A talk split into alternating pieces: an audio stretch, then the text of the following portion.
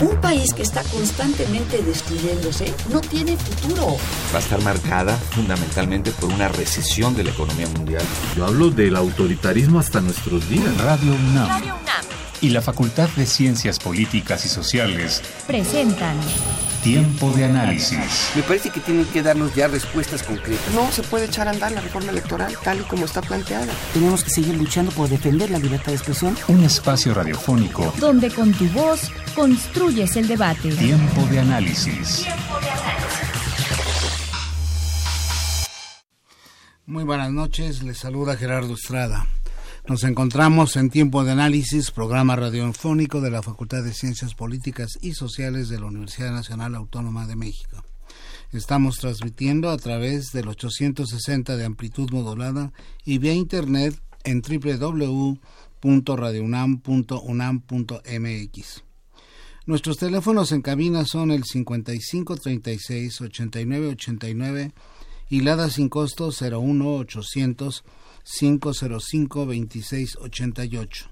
Nuestras redes sociales son arroba tiempo de análisis en Twitter o en el Facebook Facultad de Ciencias Políticas y Sociales UNAM. Hoy hablaremos de las ciudades hechas a mano, movilidad sustentable y responsable. En el, en el foro, en el marco del próximo Foro Mundial de la Bicicleta, con los organizadores de este foro que nos hacen favor de acompañarnos, Areli Carrión y Agustín y Martínez, y el académico Ignacio Rubio, que nos vuelve a acompañar, afortunadamente. Estamos esperando al maestro Israel Solorio, pero el clima se lo ha impedido y como no viene en bicicleta, llegará tarde seguramente. ¿Eh?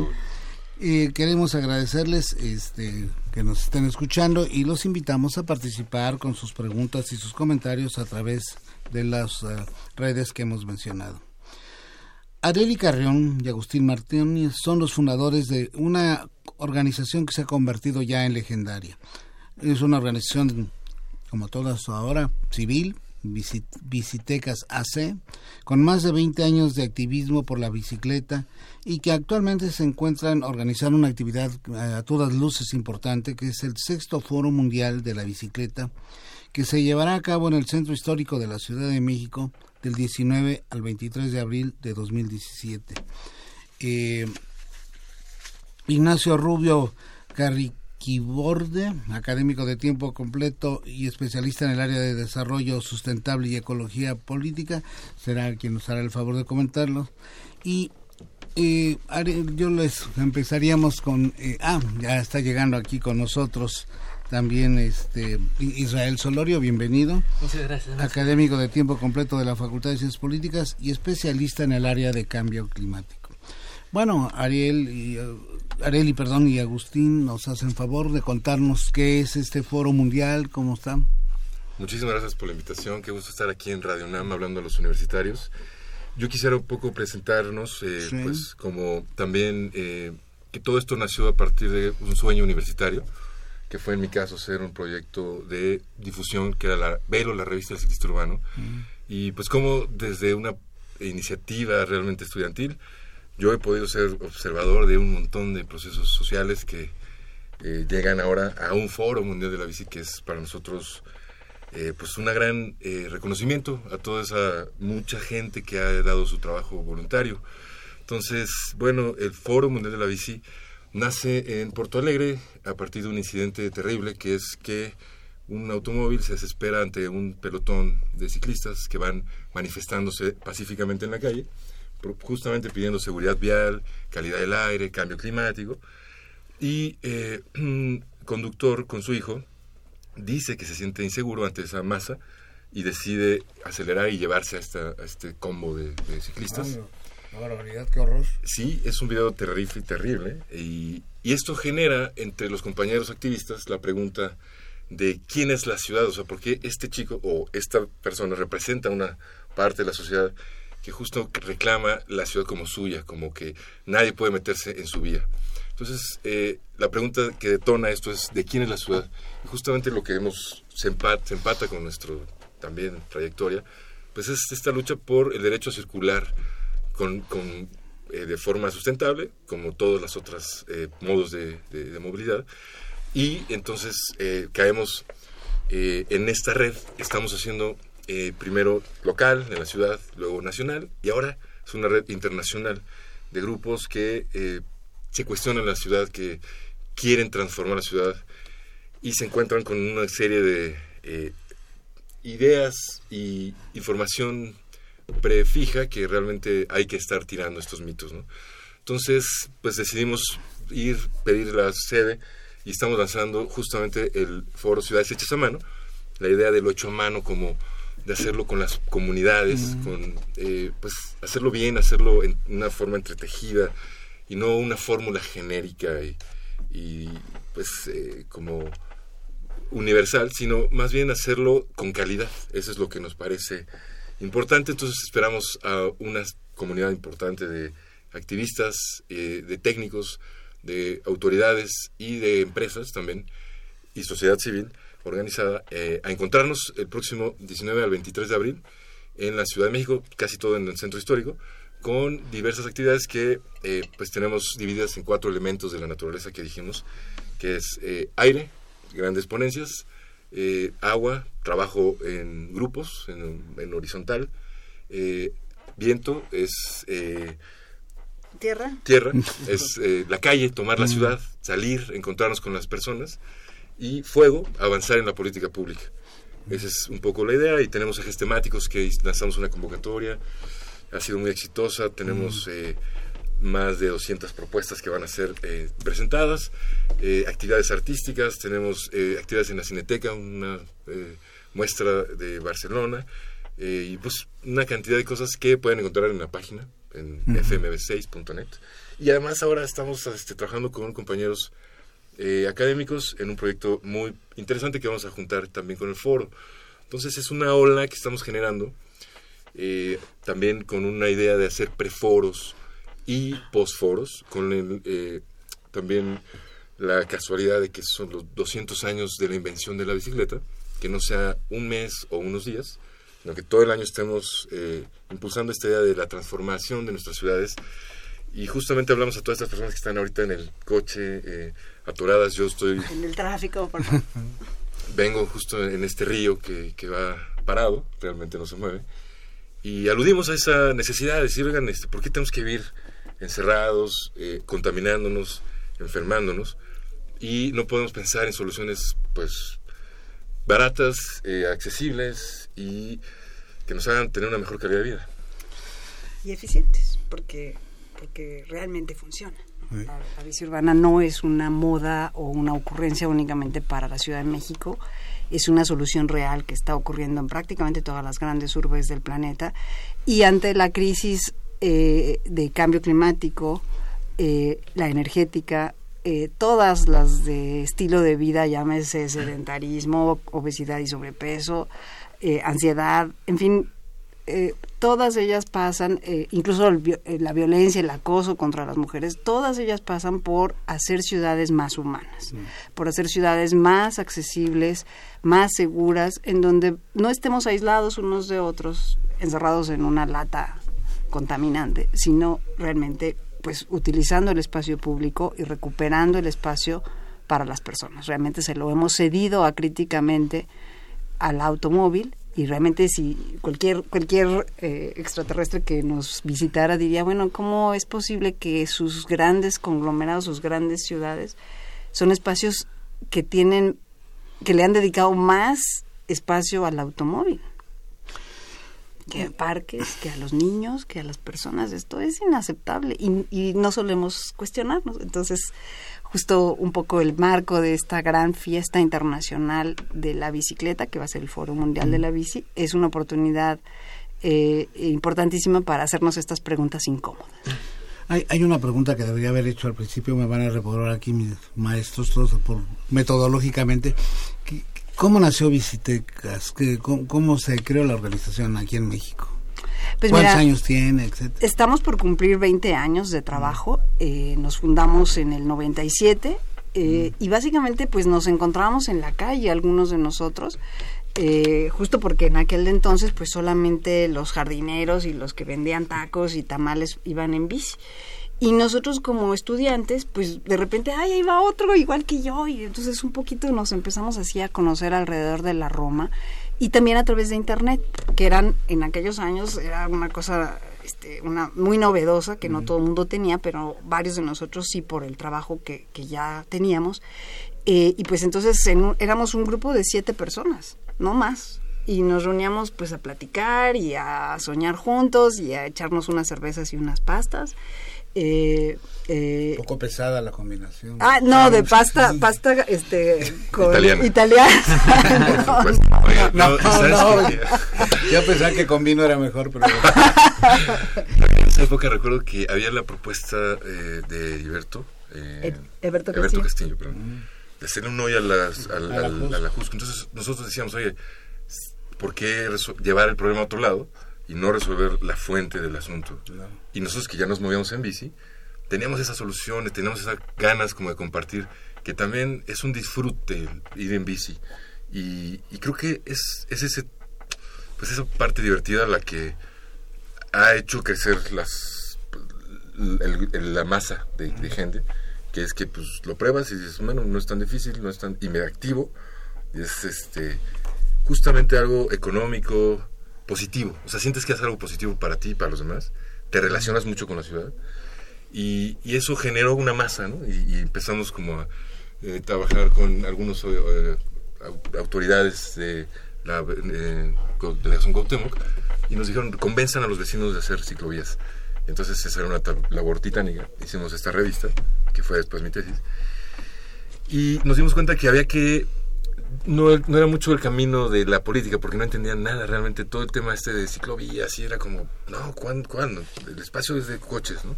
entonces fue una necesidad de hacer una masa y entonces empezamos con un paseo nocturno los miércoles en, Imagen de Independencia y ese paseo hizo crecer esta masa hizo un movimiento generó fue una escuela como de ciclistas de ciudadanía de activismo de ese primer grupo, de ese primer paseo que era el único que existía en aquellos años, ahora hay 60 por toda la ciudad, básicamente hay una rodada cada noche. Y todos estos grupos son independientes y autónomos, ya no mm. hay no hay una representación, una forma eh, jerárquica piramidal de organización, sino es totalmente horizontal.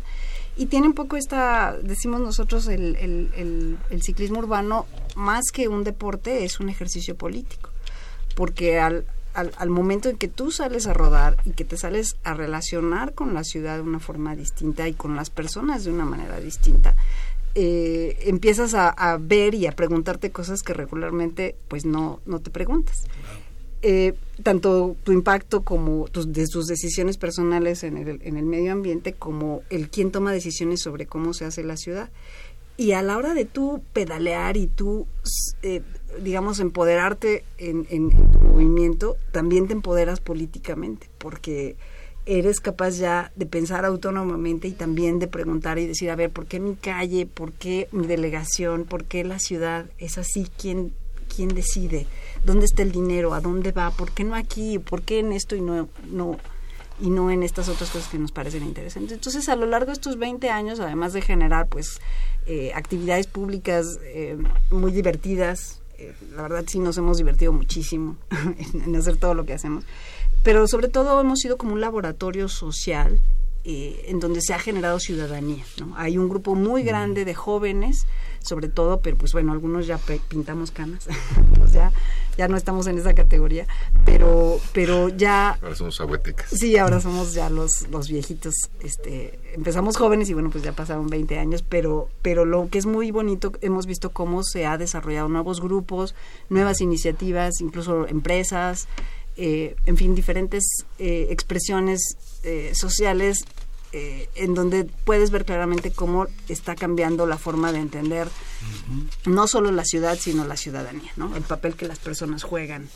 dentro de la ciudad. Eso es súper interesante. Eh, ahora que mis colegas también pregunten con lo que gusten en su momento. Yo tengo un comentario. Lo de la bicicleta normalmente lo estamos acostumbrados a ver las imágenes de Ámsterdam, de otras ciudades europeas. Allí la bicicleta un poco se dio y pudo competir con el automóvil por el precio de la gasolina. ¿no? Es decir, se prestó muchísimo y por eso Amsterdam tiene una tradición muy larga en todos los países, ¿no? Era más fácil tener bicicleta que usar automóvil. Nosotros tenemos el modelo americano, ¿no? Una ciudad, Los Ángeles, Houston, son ciudades de coches y parte se explica ahí, diríamos, por el desarrollo de la industria automotriz, etcétera, etcétera.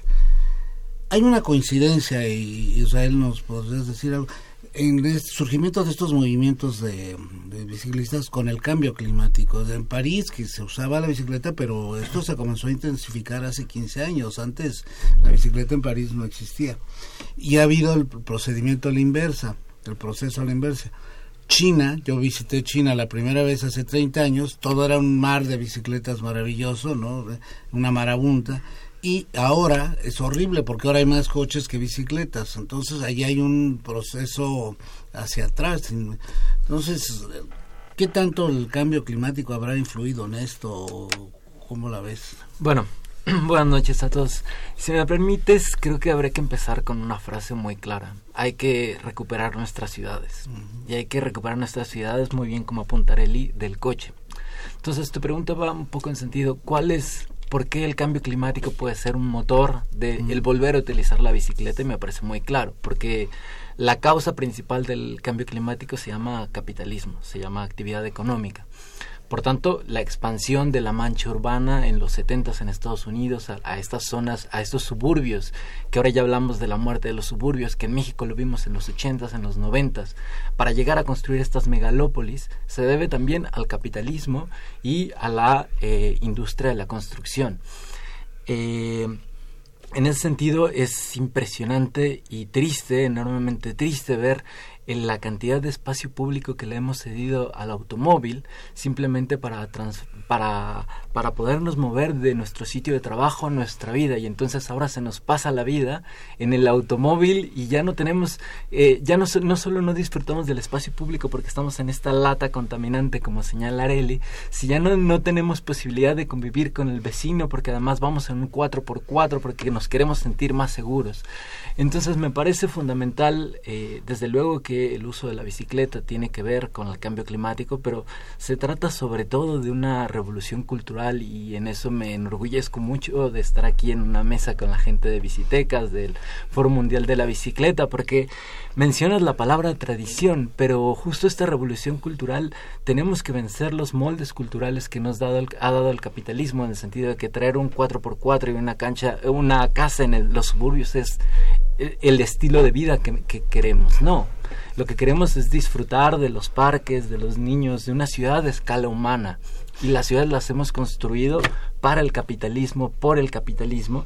Y en ese sentido hay que recordar que hasta hace 10 años utilizábamos la frase de pueblo bicicletero como algo denigrante, como algo a decir, este es un pueblo subdesarrollado. Pues precisamente yo creo que esto nos lleva a pensar que el desarrollo tal cual paradigma lo tenemos, nos ha llevado a un camino sin salida que se llama cambio climático y parte de esta revolución que necesitamos es un transporte sustentable y en ese sentido, desde luego, tiene que ir encaminado con la política pública, pero acompañado no solo de estos actores, activistas por un transporte sustentable, sino de nosotros como ciudadanos decir, estamos dejando el espacio al automóvil y ponemos en riesgo al peatón y el peatón somos todos también. Eh, somos eh, el señor mayor, eh, los niños que, que, se ven vulnerables ante una máquina enorme que se llama automóvil y que se ha adueñado de nuestras ciudades. Esto para empezar la discusión. No, yo diría que parece bien, pero bueno, no, no, solo, no es el capitalismo, solo la explosión demográfica ha ayudado bastante y además en el caso de la política pública, en el, caso en particular de la Ciudad de México, hay una grave responsabilidad de los gobiernos. No desarrollamos un sistema de transporte colectivo. En París existe, en Nueva York, en todas las grandes ciudades hay un sistema de transporte y aquí no lo tenemos, no hay opciones. Ese es el drama y se ha despreciado mucho la idea del transporte colectivo, una visión clasista, etcétera, etcétera. Pero en muchas partes el tema es que ahora incluso se ha vuelto opcional lo de la bicicleta, pero en fin, eh, ¿quieres comentar algo, por favor? Bueno, buenas noches. Por supuesto coincido. Yo me parece que aquí el problema cuando el problema de usar el nosotros y el ciudadanos es que en realidad vivimos en ciudades muy desiguales, ¿no? Terriblemente desiguales. Entonces, Este, ¿quién accede también a este cambio cultural? ¿Cómo se produce este cambio cultural? De pronto no, no es una cosa que tenga que ver con una ciudadanía indistinta, ¿no?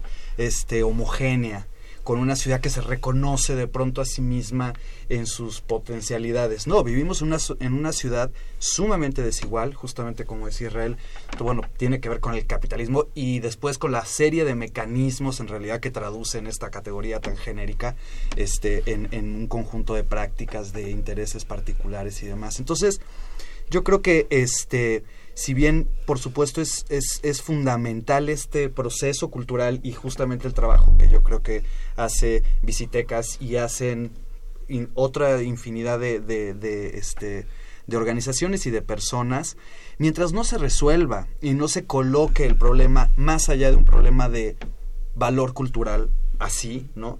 Este, y no se coloque justamente en términos de cuáles son las opciones que cada que cada quien tiene, que cada grupo, que cada sector tiene en realidad este, a disposición, en qué medida podemos verdaderamente, este, una persona que vive en Tultitlán y trabaja en la del Valle, digamos, este, justamente cuál, cuál, cuál podría ser ese modelo y, y, y, la necesidad de transporte público que conecte con las bicicletas, digamos, con todo todo un conjunto de cosas, creo que nos vamos a quedar permanentemente en un en, en esta en esta cuestión como de carácter moral, ¿no? De carácter moral en términos como lo queramos poner. Este puede ser este en términos morales de llevar una vida buena sana saludable amigable con el ambiente.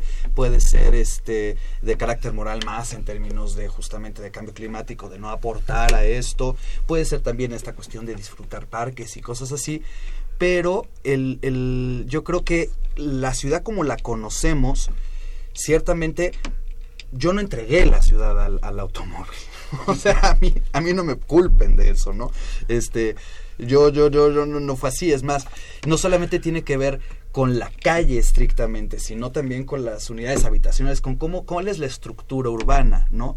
Y, y yo creo que justamente las cosas van cambiando cuando va cambiando de la mano, ¿no? O sea, digamos, se van transformando, se van mejorando las condiciones del transporte público, se van también, este, justamente haciendo cargo las personas que tienen automóvil por el motivo que lo, que lo tengan, hacerse cargo de su responsabilidad como automovilistas, no solamente en términos de la producción de, gases de efecto invernadero, sino también en, en, términos justamente de la ocupación del espacio público, del, de la saturación.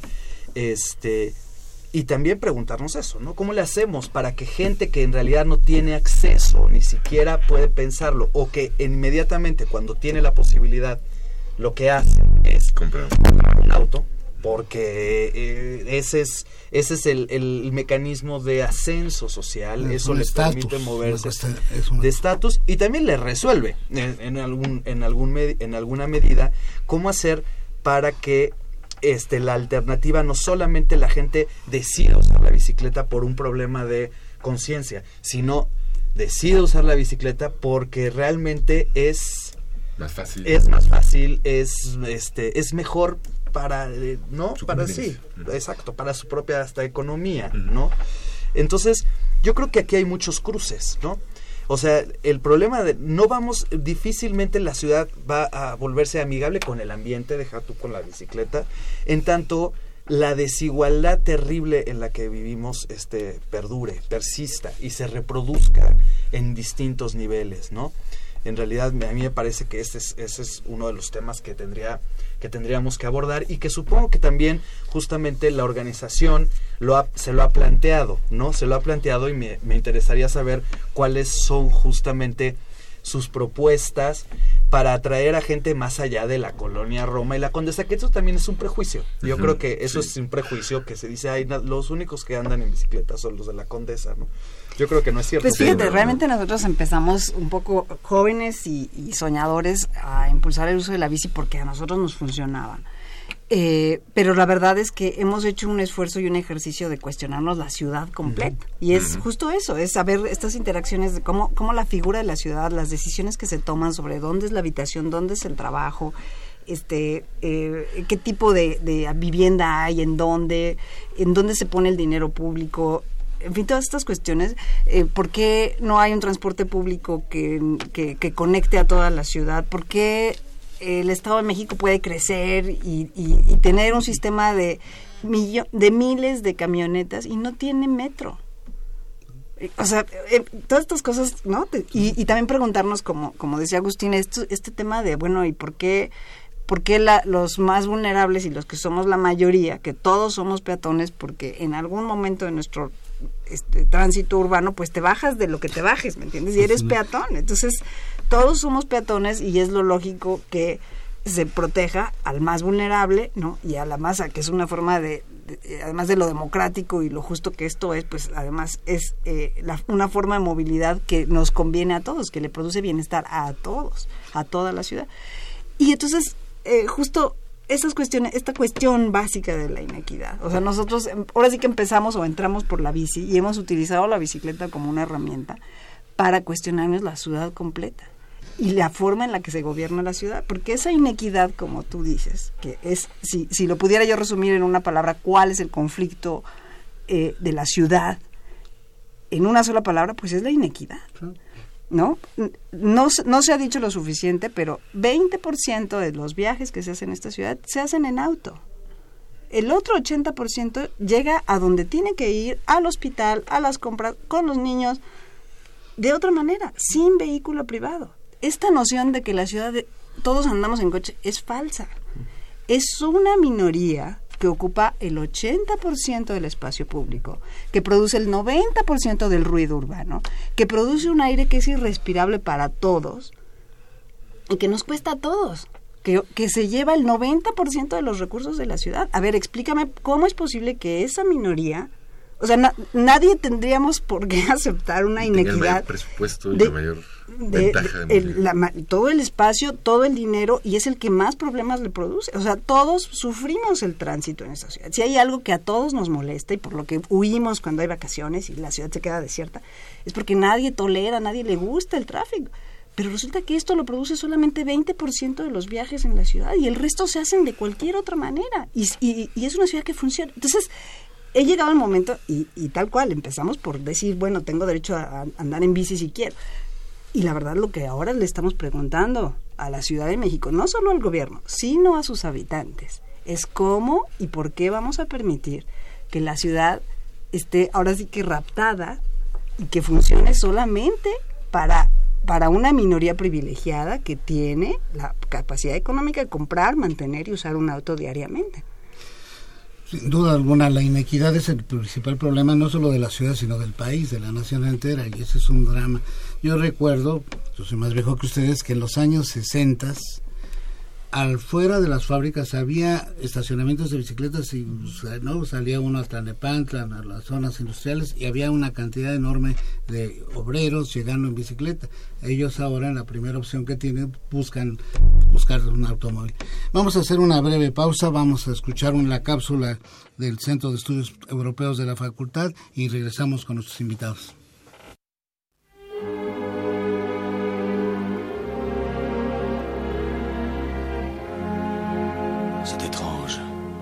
Ne sais pas ce qui m'arrive ce soir. Je te regarde comme pour la première fois. Buenas noches, estas son las noticias desde Europa y los saluda Ilani Valencia desde el Centro de Estudios Europeos, donde les daremos a conocer noticias y reflexiones. En esta ocasión abordaremos el tema de las elecciones en Francia. En el curso de las últimas semanas, el proceso electoral francés se ha visto empañado por una serie de escándalos y procesos judiciales. Así, François Fillon, líder de la derecha por el Partido Republicano, ha sido objeto de pesquisas judiciales por la contratación laboral de su esposa y dos de sus hijos en condiciones de opacidad, y cuyos ingresos fueron pagados por los impuestos franceses. Filón se ha defendido y convocó una gran manifestación en la Plaza del Trocadero, donde reunió a más de 40.000 seguidores y ante los que denunció una cacería por parte del Estado que atenta contra la democracia francesa. Ahí mismo acusó a camarillas políticos de perseguir intereses particulares y señaló a desertores de su movimiento, calificándolos de sinvergüenzas y falta de orgullo. De marzo se reunió el comité político del partido para refrendarle su apoyo como candidato presidencial. A continuación, el comentario del profesor Damaso Morales Ramírez, coordinador del Centro de Estudios Europeos. Actualmente Francia pasa por un proceso electoral lleno de contratiempos en el que la líder de la extrema derecha Marine Le Pen y del centro derecha François Fillon están bajo investigación judicial, en ambos casos por contratación poco clara de personas cercanas a ellos. En el caso del Partido Republicano de Fillon, lo que se observa es un rompimiento de su unidad en pleno proceso electoral que posibilita el debilitamiento del partido y de sus propias estructuras de militancia. Preocupa que en Francia dos de los tres candidatos más importantes estén inmiscuidos en acusaciones de corrupción, lo que nos habla de una decadencia de la clase política en general. En el caso particular de François Fillon, lo que hemos visto en los últimos días es un debate entre diferentes facciones del Partido Republicano francés.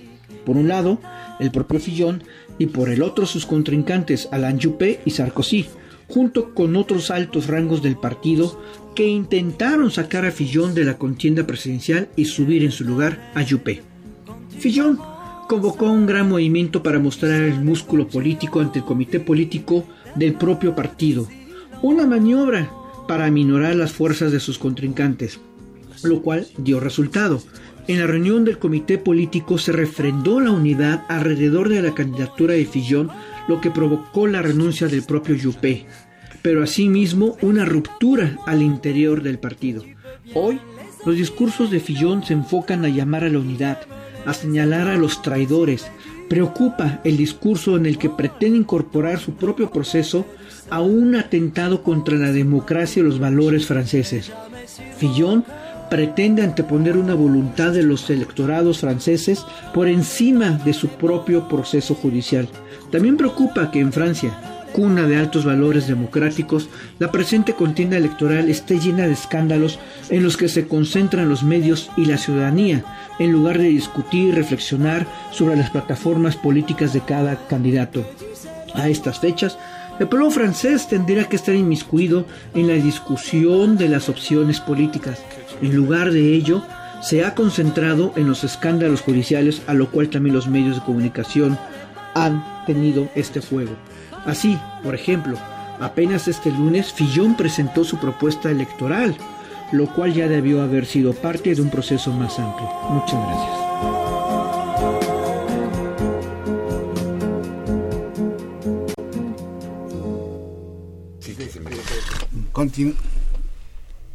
Continuamos. Eh, bueno, eh, estaba una en la última intervención había sido la de Areli. Este, Agustín, no sé si tú quieres comentar algo. Sí, cómo no, mira, este, un poco de eh, comentar sobre quién accede a esta posible revolución cultural, pues parecería que son solo Condesa y Roma, pero realmente eh, los usuarios de COVID, mucha gente viene de las afueras de la ciudad.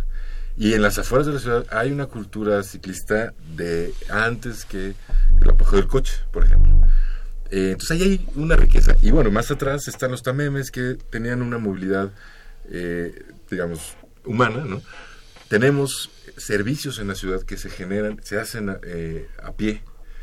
Ya somos de, de por sí sustentables y, a eso es lo que estamos viviendo. Entonces, justamente no queremos que se encierre en esta idea de moda, de, de clase, porque, y fue una cosa que, encontré, que aprendimos en Chile. Eh, Chris Carson, que es un activista de, de Critical Mass y que es así un visionario, junto con una poesía de eh, Pablo Neruda, nos hicimos esta clic en decir, bueno, si la bici es solo un objeto de consumo, eso no va a transformar la ciudad, eso va a ser una moda pasajera. Y Pablo Neruda, justo en un poema que es una oda a la bicicleta, dice que las bicis son fierro viejos si no se convierten en viento cuando los obreros y las muchachas ocupan este artefacto. Entonces, eh, sí, sí es una revolución cultural y, creo que eh, reducirlo a una clase o a una zona es injusto y más bien habría que pensar cómo integrar este, este modelo o esta movilidad al sistema de transporte. Justamente la idea de tener eh, trayectos cortos, hay, gente que es extrema y que puede cruzar la ciudad, pero pues no, o sea, queremos que las mamás, las eh, personas de tercera edad puedan moverse, incluso pues la gente también eh, con algún problema de movilidad tenga acceso a la calle, eh, entonces, integrarlo a un sistema de transporte, esa es la idea también. Poder tener primero o el, y el último, dicen milla o kilómetro, poder moverte en bicicleta. Y eso hace economía, es menos espacio, y es una movilidad más inteligente. Entonces, es cómo integramos la bici a un sistema eh, global y más allá de solo en la ciudad, pensarlo en eh, cuencas metropolitanas, porque no es un conflicto de, de una límite política, sino es un asunto urbano. Eh, presente había una pregunta de don Humberto Sánchez que decía cómo usar la bicicleta en zonas muy alejadas como el Ajusco, ¿no? Es decir, es un tema y él se refiere también al hecho de que existe la ciclovía que viene desde aquella zona y que podría llegar a estas zonas del valle y no, no se usan. Fíjate que muchos eh, años se implementó en los racks, en los eh, camiones de Mm. RTP, unos racks, pero nadie los conocía, nadie los usó y se, se desecharon. Pero esa es la solución para, por ejemplo, lugares altos. Y en Alemania hay resoluciones más tecnológicas y, y hay formas de solucionar. Ah, en Europa se sigue usando mucho el rack en los autobuses, en París, en todos lados. O al metro, o a- y eso es porque hay un tipo de transporte que hace, que es capaz, o sea, que tiene la capacidad de recibir a mucha gente con este tipo de cosas. Entonces, si queremos encontrar formas, hay formas de, yo creo, de solucionar estos problemas. Eh, hay bicis plegables, hay bicis eh, pues de muchos tipos. Y quizás el cuestionamiento o, o lo que creo que es parte de lo que ha producido mucho escosor sobre nuestro tema es que mucha gente piensa pues que queremos obligar a todo el mundo a andar en bici. O que queremos que todo el mundo resuelva así porque no como, como si fuera una religión. Sí, Ándale, sí como- como si fuera una religión y entonces O todo mundo en contra de los automóviles. o una guerra, exacto. Y, y no, eh, o aquí, aquí de lo que se trata es un poquito el que nosotros podamos abrir este diálogo, como decía, con autoridad y con ciudadanía, de qué ciudad queremos. Y empresas. Eh, y claro, la iniciativa privada, ahora sí que es una cosa que hacemos todos, la ciudad, la ciudad Sí. no la, la hacemos todos.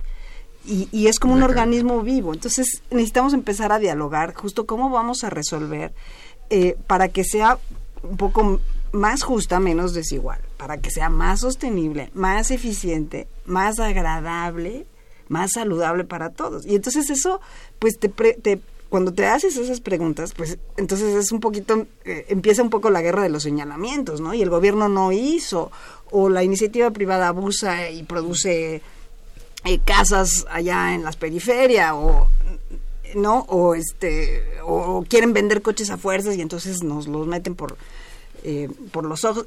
Y la verdad lo que necesitamos es justo empezar eh, no a, a superar digamos ese esa, esa sí ese eh, ese debate que no nos lleva a ningún Falso lado. debate. es como un falso debate. Y empezar a dialogar y decir a ver todos tenemos responsabilidad porque todos vivimos en la ciudad. Aquí to- es, este barco exactamente este barco es como la ciudad y el planeta es un único barco. Tenemos un único planeta. Y necesitamos acordar ¿Cómo vamos a hacer para convivir y vivir en una ciudad donde somos los que somos y el espacio es el que es? No, no se reproduce, no crece, no. Por más que le pongan segundos pisos, no. Eh, el espacio es el que es. ¿Cómo vamos a hacer para compartirlo de manera tal que nos sirva a todos? Entonces esto pasa, pues obviamente por empezar a decir, bueno, sí, hay formas que son más sostenibles que otras. Hay formas que producen más externalidades negativas que otras.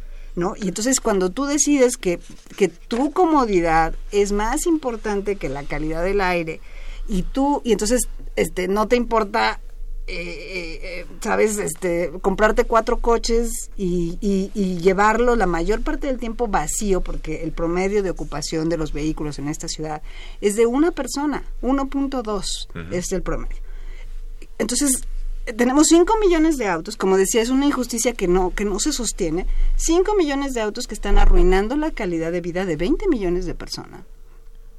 Y van prácticamente vacíos. No tiene lógica por donde lo mires, ¿no? Ni económica, ni ecológica, ni social, ni ambiental. Entonces necesitamos empezar a pensar de nuevo. Entonces aquí vienen las preguntas. Es bueno, ¿y yo cómo me bajo de mi camioneta si vivo en el Ajusco? ¿Cómo me bajo de mi auto si llevo cargando niños? Si siento un pavor de ser asaltado? Si siento temor de ser arrollado? Este, si no hay luz en mi calle y entonces siempre ya me tocaron, ¿no? Ya me acosaron. Y todas estas preguntas son muy incómodas, son muy importantes y, se, y las tenemos que asumir. O sea, ¿qué necesitamos hacer? Empezar a hacer la ciudad de una forma distinta, completamente. No, no, como dije, no se trata de decir, a ver, pues háganle como puedan y láncense a la calle en bici a ver qué les sucede. No, aquí es, es justo decir, a ver, necesitamos una ciudad que nos funcione a todos y a todos es a todos, es a la gente que va en silla de ruedas, es a las personas mayores, es a las mamás, es a las mujeres, vamos, es a todos nosotros. Entonces, entonces el diálogo ya se empieza a poner más sabroso, más difícil, porque entonces no estamos hablando nada más de las bicis, sino de la ciudad, eh, ¿no? Y cómo se toman estas decisiones y qué tiene que decir y hacer también el ciudadano. Y a mí me parece bien interesante cuando revisas, por ejemplo, los debates que han ocurrido sobre fotomultas, reglamento, tenencia, bueno, el gasolinazo, sin ir más lejos, bueno, eh, y, y, de repente uno dice, a ver, ¿por qué eh, tenemos que brindarle una serie de garantías, de facilidades, de, de comodidad, de a la forma inmobiliaria que más problemas nos produce, ¿no? Subsidios, este, ¿no? Cuando, cuando lo que necesitamos es que ese dinero que viene de fotomultas, parquímetros, este, eh, eh, sanciones, etcétera, se vaya a donde la necesitamos, que es hacer ciudades que son accesibles para todo el mundo y que empiece a ser unas ciudades menos inequitativas, tal cual. Ese es el quid del asunto. No, yo quería hacer una mención por el problema de la racionalidad, ¿no? Porque también aparece como un, problema que es esta cosa de cómo llegamos aquí. Y no, yo creo que justamente cuando tú señalas eso, yo creo que hay un modelo, vamos, voy a utilizar una palabra como dominguera, pero como de gobernamentabilidad, que está, que tiene al coche en su, en su centro. O sea, no nada más es el producto de si no hay un modelo de producción, o sea, sí es cierto, son 20% de los habitantes los que tienen auto, pero el auto asegura un flujo de dinero al gobierno local, ¿no? Que habría que calcular con, precisión. De hecho, si tú te fijas, se sigue midiendo el desarrollo del país en función del número de autos que se venden. Cuando realmente esta es la forma en la que debemos medir el desarrollo. Este es verdaderamente desarrollo. Sí, por supuesto. Ahora, te, digo, el, el, problema es, hay que saber cuál es, o sea, no solamente tenemos que agradecer, es que es completamente irracional. Porque si partimos de que es completamente irracional, entonces partimos como de una especie de justamente no no nos, no podemos explicarnos cómo hemos llegado aquí y entonces qué tenemos que modificar. Entonces yo lo que creo que hay que justamente entender es quién se beneficia o, o qué tipos de beneficios justamente en términos económicos se producen, cómo se, cómo se distribuyen, lo que tú acabas de mencionar, pero también qué tipo de control se puede ejercer sobre la ciudad a través del automóvil que yo creo que ese es, ese es un tema y que si lo planteamos así encontramos la racionalidad. O sea, aquí hay, o sea, no es completamente irracional lo que está sucediendo. Y lo que está sucediendo tiene que ver con, una forma de, gobierno también. Y cuando digo forma de gobierno no solamente me refiero al gobierno, hacia el jefe de gobierno, sino con una forma justamente, por eso digo esta palabra dominguerita de gobernamentabilidad, digamos, ¿no? Como con un conjunto de, por ejemplo, este verificentros, donde todo el mundo va y pone su coche una vez cada seis meses, este, por supuesto, gasolinerías, este, un conjunto de tenencia, este, eh, estacionamientos, todo esto que le genera recursos a este gobierno. Entonces, también en la medida en que justamente yo creo que en este nuevo modelo de ciudad y de encontrar una solución para la Ciudad de México, que yo creo que la Ciudad de México, dejemos, dejemos de pensar siempre en Londres, este, otra cosa. Yo creo que la Ciudad de México va a encontrar y tiene que desarrollar su propio modelo, como lo ha hecho toda la vida, desde las chinampas hasta, hasta ahora. Hay que ver cómo, justamente, más allá de los problemas morales y de, y de contaminación, qué tipo de, justamente, beneficio en términos de poder de política, de control y de dinero puede generarse en uh, sobre la bicicleta. No estoy proponiendo... Exacto, una zanahoria. A, a, un destino. Entonces que digas, ok, sí, porque siempre nos quedamos en que nada más no vamos a contaminar, eso es una cosa como un poco... Ahí. Ahí, ¿no? A ver, si me permiten, es que a la pregunta de quién se beneficia, me parece que es muy claro por arriba de la pirámide está, por encima de la pirámide está la industria automotriz y la industria inmobiliaria, que es la que ha impulsado la expansión de las ciudades. Entonces, a mí me parece que es una falacia culpar eh, porque no solamente pasa con, el movimiento ciclista, también con los peatones, de postmaterialistas, de ustedes están trabajando desde la Roma Condesa y no están viendo la realidad de, la Ciudad de México, no, la están viendo. Y justamente la realidad que se, se refleja en esta cifra, cifra que nos dice Areli es un 20% se mueve en transporte privado, un 80% en transporte público. Entonces, ¿a qué nos lleva esa pregunta? A políticas públicas. ¿Quién las está guiando y por qué? ¿Por qué se está orientando la política pública hacia un 20%, que además es el 20% que no necesita una política redistributiva? Mm. Nos dice, se está beneficiando a los que más tienen.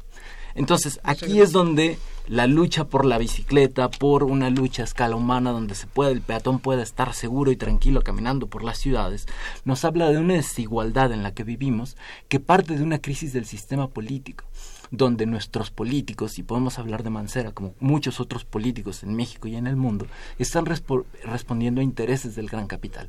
Y las grandes obras que se están desarrollando son para beneficiar a una minoría y no a una mayoría.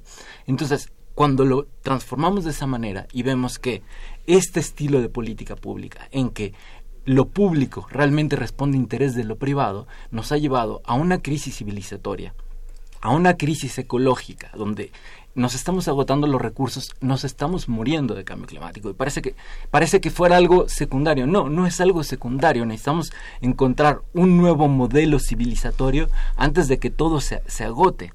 Entonces, en ese sentido, cuando entendemos que también viene de una crisis política, de representatividad, de democracia, donde los gobiernos que deberían de responder a lo público están respondiendo al interés del privado de un 20%, que a escala mundial es de un 1%, entendemos que la lucha, junto con el movimiento peatonal, movimientos de vecinos como los Pedregales de Coyoacán que buscan defenderse de la gentrificación, lo que están haciendo es luchar por un sistema más justo que responda para las mayorías y no para las minorías. Entonces, tirando esas falacias, podemos entender que este no es un movimiento que defiende la comodidad de Roma de Condesa, sino que defiende una ciudad de escala humana que responda a los intereses de la mayoría y no de la minoría. Y te he de decir, fíjate, que, que, realmente, a pesar de que tiene su base social o que es un movimiento, como dicen, de, de abajo hacia arriba, eh, también esto, si lo vemos desde, desde la política pública, eh, está cambiando a escala internacional y es justo el tema del cambio climático el que ha llevado a muchísimas fuerzas globales, a, digamos, a estas grandes corporaciones, a estos grandes eh, eh, tomadores de decisiones globales, a transformarse por, por una cuestión totalmente económica. Ahí sí ni siquiera es moral y, ¿sabes? Este, no, o, quiero, o quisiera creer que hay algo de eso, pero la verdad es un poquito este cálculo de que en un ambiente, en un entorno en donde no podamos mantener menos 2 grados Celsius el, calentamiento del planeta, eh, todas las previsiones económicas hablan de un colapso absoluto. O sea, no hay dinero global que pueda eh, permitir el, el, afrontar los desafíos que produzca la migración, la pérdida de cosechas, las transformaciones del clima eh, en fin, una serie de catástrofes que se pueden prever por este, este cambio. Entonces nosotros hemos visto en estos años, ahora sí que no nada más es el, el fruto de un esfuerzo hecho desde abajo, por construir, por crear, por hacer estas preguntas incómodas, por decir, claro que se puede, inténtalo y verás, vívelo en tu propia carne y verás que es bien, bien padre, sino que también hemos visto cómo se ha ido moviendo el discurso desde, desde, desde el poder y desde, y desde la, escala internacional. Entonces cambia la agenda cuando tú revisas eh, a dónde va el dinero del Banco Interamericano de Desarrollo, el Banco Mundial, eh, todos los fondos internacionales. Ya no te extraña tanto que justamente eh, los gobiernos empiecen a adquirir este discurso y a decir, ah, sí, el cambio climático, o me comprometo, o, vamos a hacer cosas, lo cual es una gran oportunidad, porque efectivamente, digamos, aquí lo, lo, que es muy interesante y a lo mejor hay que poner y no perder nunca, mm, de quitar, digamos, el dedo de ese renglón, es decir, cómo llegamos o cómo hacemos para llegar a una ciudad más sostenible, más saludable, más eficiente y más justa eso quizás no está en las agendas internacionales del gran capital. Pero ese sí está y estará siempre en la agenda de las organizaciones ciudadanas. Es cómo hacemos para que a la hora de que hagamos estos procesos de recuperación de espacio público, de mejora de la calle, ¿Cómo no nos quedamos, sabes, en poner bonitas jardineras y en hacer bonitos jardines que son solo para unos cuantos? No, ya no, ya no. Si hay futuro urbano y si hay futuro para la humanidad, tiene que empezar, nos tiene que empezar a caer el 20, digamos, de que necesitamos una economía incluyente, una economía basada en la justicia, porque esto que, ahora sí que a esta a la que hemos llegado, pues es totalmente eh, absurda, es, es, es, es, víctima de su propio éxito, ¿no? Ya no hay paz posible, ya no hay eh, viabilidad, digamos, de largo plazo eh, con esta, eh, esta, esta, esta distribución de la riqueza que no existe, ¿no? Es. Entonces, eh, digamos, estamos en, en, un momento histórico por el cambio climático que nos tiene que llevar a, a hacernos estas preguntas a plantearnos cuál es nuestro papel como ciudadanos, las decisiones que tomamos y pues ser parte del cambio y quisiera tomar dos minutos para contarles lo, que queremos hacer con la UNAM. ¡Qué barbaridad! Si me dejan un minutito y les devuelvo la palabra inmediatamente, yo estoy totalmente de acuerdo con Areli. Ahora, me parece muy importante que aunque reconozcamos que estas, estas instituciones de poder a nivel nacional e internacional están retomando estos elementos, nos eh, permanezcamos vigilantes de estos procesos. Es decir, hay que entender el derecho a la ciudad como un proceso y no como ya llegó a Naciones Unidas, ya Y aquí es donde yo celebro, es decir, para empezar a manifestar todos los riesgos de estas falacias del capitalismo verde, que en el fondo sigue siendo lo mismo, y celebro acciones ciudadanas como la del Foro Mundial para la Bicicleta, que desde abajo están ejerciendo una presión por cambiar no solo la política pública, sino la cultura de cómo entendemos las ciudades. Ahora, esos cambios que señalas de los no son irreversibles. Hoy acabo de leer que Trump acaba de reducir el, el, presupuesto destinado a, a causas ambientales en un 30%. Pues es brutal que, un, que uno de los países más contaminantes del mundo reduzca sus esfuerzos en ese sentido. Yo quisiera comentarles un poco una propuesta que justamente estamos impulsando y, construyendo eh, de la par de, de, la, de la UNAM, de la, de la Universidad Nacional, es el reto 22 días sin gasolina, que es un poco la expresión ya en digamos en la calle, en la vida real de estas de estos cuestionamientos, es decir, a ver, realmente nos vamos a abrir las venas o nos vamos a quedar inermes esperando pues a, que aumente la gasolina, a que los jóvenes deserten de la universidad porque no pueden pagar sus pasajes, a que algo ocurra y que alguien venga y nos resuelva.